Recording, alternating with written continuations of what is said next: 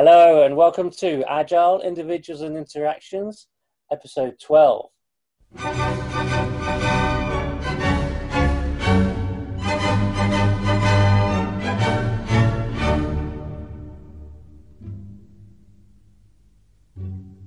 Today's topics is Scrum the only way to do Agile and marketing yourself as a Scrum Master? My guest this episode is Jack Hughes. Hello. Hi, mate. Thanks for having me on. How are you? I am good. I am good. Thank you for joining. Uh, do tell us a little bit about yourself and what you do. So, yeah, Jack Hughes, I, I, agile coach, scrum master, um, run a small little business called Everyday Agile. Just uh, your typical, well, I like to think not so typical boutique consultancy, looking at agile coaching, scrum mastery, training with a more um, tailored and personal approach. That's probably the, the helicopter view, but thank you for having me on. Looking forward to the Not chat. at all. I, you know, I quite enjoy your your little bite-sized videos lately on LinkedIn. Oh, thank you very much. I will talk about those later, actually, in uh, in the second topic. But let's get started with is Scrum the only way to do Agile? And I think I picked this following something that you wrote on LinkedIn, either an article or an opinion. You know, is there another way to do it? it you know. Oh, I think yeah. So I, it might have been a video, maybe Mm. organizational agility in large, large organizations. I think I said something along the lines of it's understandable, but not sustainable, because Scrum is the thing that is, is the framework, the topic that comes up when Agile is the center of the conversation, which is Mm. understandable. It's the most popular thing. A lot of people talk about it, although it's been around coming up to 25 years. It's still quite um, a new thing in a lot of large organizations, and, and, and you have to empathize, or we have to empathize with why people hone in on that particular framework. But I suppose it's up to us as if you look at all the stances of the Scrum Master, uh, sorry, yeah, Scrum Master and Agile coach, teacher, coach, mentor. I don't know, teacher and educator are probably in the same bracket, but it's up to us to educate individuals in organizations that, that Scrum is a good tool, but Mm. it's not, um, and it's, but it's not the tool. It's not the only way to um, to achieve agility. Um, and in saying that, it, there is the other side of the coin where if you're going to do it, we might as well try and do it to the best of our ability. But if, it, if it's not working, or if, you know, in these large organizations, and I'm sure you've worked in a few as I have, Scrum maybe just isn't fit for purpose. And I think Mm, mm. let's get comfortable. I remember the video that you're referencing now, actually. Let's not, let's stop, let's stop saying we're doing Scrum when we're really not. And what do Ah, I mean by that? yeah. I like that yeah, one it's as all well. coming. Yeah, so so there's only so far away from the guide we can get before we're just fundamentally not doing Scrum, and arguably not releasing or not having potentially releasable product increments at the end of each sprint. Mm. Arguably, that isn't Scrum, right? And that is fine. But let's let's get comfortable with the uncomfortable conversation in terms of, do you know what? We're trying our best. We're not we're not doing Scrum to to to its full potential. These are the reasons why, and let's let's work on those reasons. I feel that sometimes, especially in larger organizations, it sounds very good. It's a good sound bite saying we are using Scrum. When you peel back those layers, when you open the, the car bonnet, are you really? Mm. And again, the answers are absolutely fine, but let's talk about those answers. I think that's what I was getting at in that particular opinion. But there's, there's a couple of things I can say. You, you can do Scrum without being agile, and you can be agile without doing Scrum. And about the potentially releasable increment, uh, there's a there was there was an ongoing conversation about a project where months in, there was no potentially releasable increment. So the velocity was purely theoretical, and, and none of it was realized um, due to some very basic stuff, for want of a better word, that was missing. Yeah. And and the other one is, you know, Scrum doesn't necessarily fix your problems, but it will expose them if you do it properly. Yeah, yeah. And exactly. and then there's a there's there's whole thing of you know is Scrum the best approach? Is Lean the best approach? Is Kanban the best approach, or something a bit looser? There was one team. There was well, there was a group of teams I was working with, and we were working on about twenty to twenty five projects at the same time, and it was all done by exception.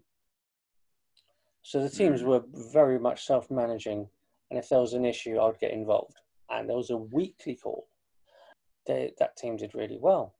You know, 100, 100 pieces of work delivered in, in a year, and uh, or 100 small changes.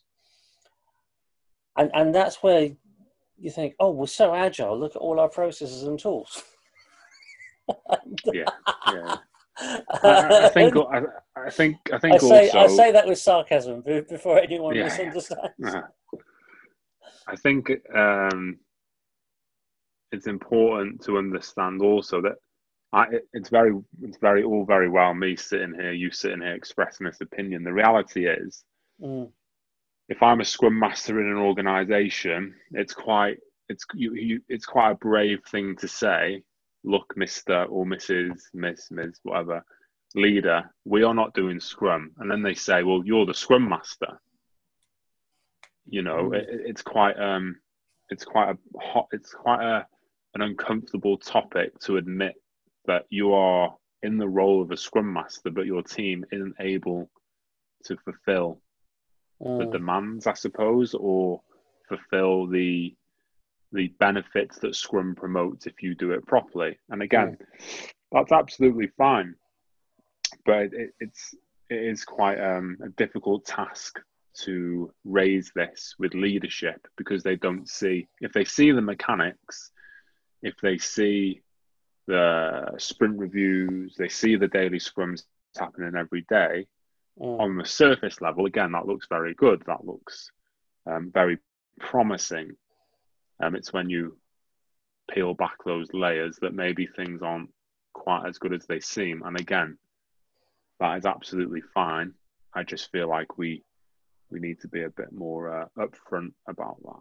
And no one and you know make people feel safe enough that they're not going to lose their, job, job, trying to influence agility in an organization now personally i don't have a problem with the scrum master title i think there's more important topics to be discussing mm. however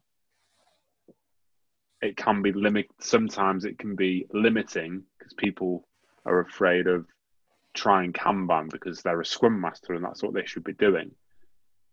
So I suppose there's an argument or there's a there's a challenge there also. You're a scrum master. This is your remit. And then you shouldn't move beyond that.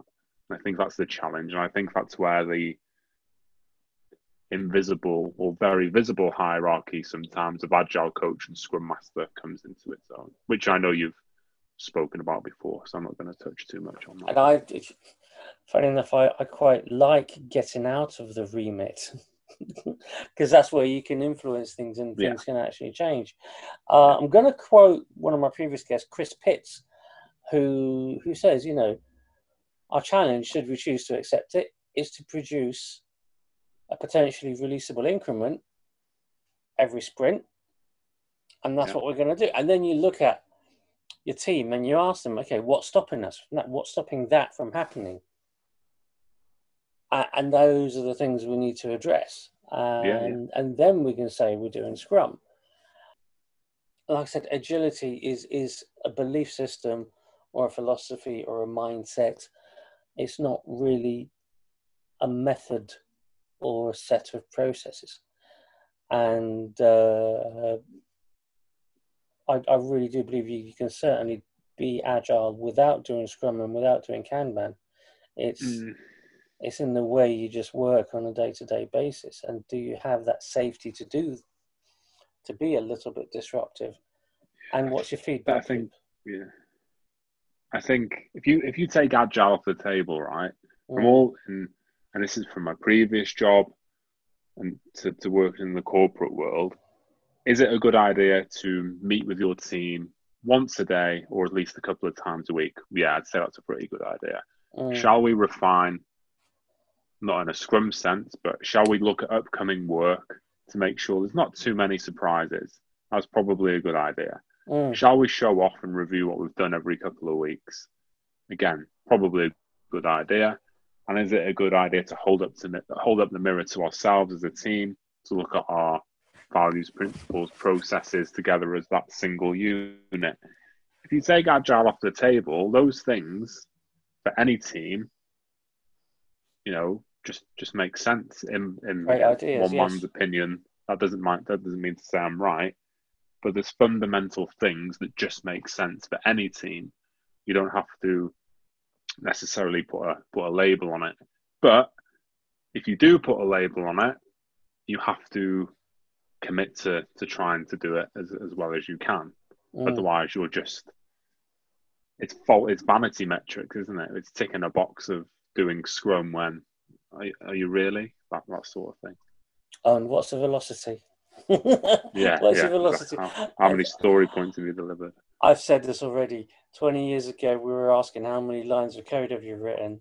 Now everybody's asking, "What's your velocity? What's your velocity?" Yeah, yeah, yeah. and um, are we delivering value or are we delivering stuff? I think we've covered this. And apart from the fact that the, the certification, even if you're not going to do Scrum within a company, the certification they always look for is Scrum Master, which is a bit, even though that's a certification I've got, it's a bit, oh. And I think it comes from the certification factory, for want of a better word, that we're hmm. now uh, finding ourselves in.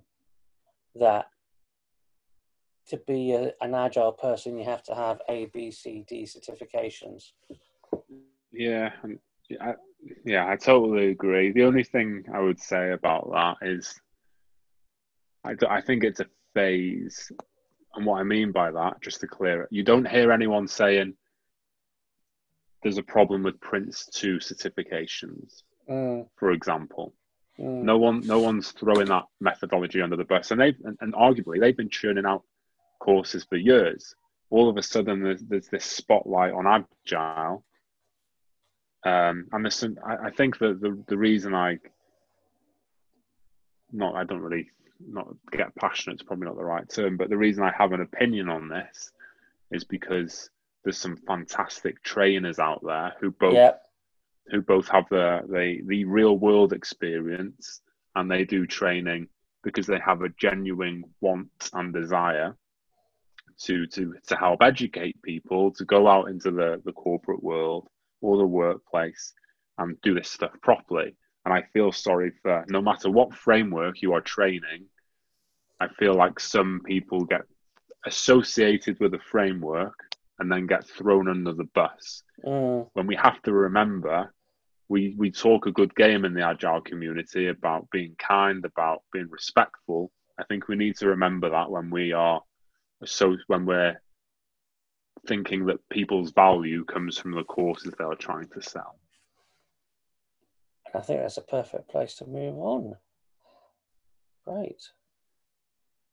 And the next topic is marketing yourself as a scrum master. I'm glad you picked this because uh, your LinkedIn page is much more successful than mine, mm. and yeah, and uh, so I could probably use some tips. And and like I said a second ago, I'm really liking your. I think they're literally one minute bite size videos you're doing lately, yeah. and they're getting some good engagement. Ah, can I let you start this one as well? Yeah, I think I think the reason I chose it is one just to to explain you know, I'll, I'll set it up by saying why I why I chose it, and I think I get a few messages asking, um, you know, how to become a Scrum Master, what, how do you come up with content, so on and so forth. And the honest truth is, if the market didn't dictate that's what was needed to get people's attention, I probably wouldn't do it. I it, it's a, it's a good outlet for me because because I've always liked sort of sharing my thoughts, but I probably wouldn't do it as often or as publicly as I do if I didn't know it got recruiters, companies' attention. Right, that, that's that's mm. the reality. Mm. Um, and I think people people get quite not not not afraid, but they get cautious of trying to post content if they're not comfortable, and that is fine. That is absolutely fine. No one should ever put pressure on anyone to post content. It's just that it works when you're trying to get in front of people, and yeah. it's about finding the right medium that works for you, whether that be writing a long form article and then splitting that into smaller posts is it about writing an article and then turning that into a video and then you've got two pieces of content? Is it around doing something like this when you've got the video content, you've got the audio content, and you could probably transcribe it? It's about showing people what's on the menu because more often than not, they're not going to order what they don't see, right? Mm, mm. And again, this is just my opinion. It's not to say it's right, it's not to say it's wrong. And I'm what I'm definitely not saying is to make up experience and to make up scenarios that haven't happened. But sharing one's wins, losses, challenges, scenarios, articles, you don't even you don't really have to be that original. You can just say, I've read this, you know, what what do you what what do you what did you what does my network think? But I think the world is in a place where marketing yourself and having a a reputation, also known as a personal brand, but your personal brand is just your reputation, is is going to be key, especially in in a post IR thirty five Britain as well. You you sort of have to start thinking like a business, and one aspect of running a business is having um, some sort of marketing um, strategy as well. And I think as scrum masters and agile coaches, to, to really, I don't, I don't think to prove our worth, but to show what we bring to that table, I think people um, warm to being honest about what you're going through. It doesn't always work. Like right.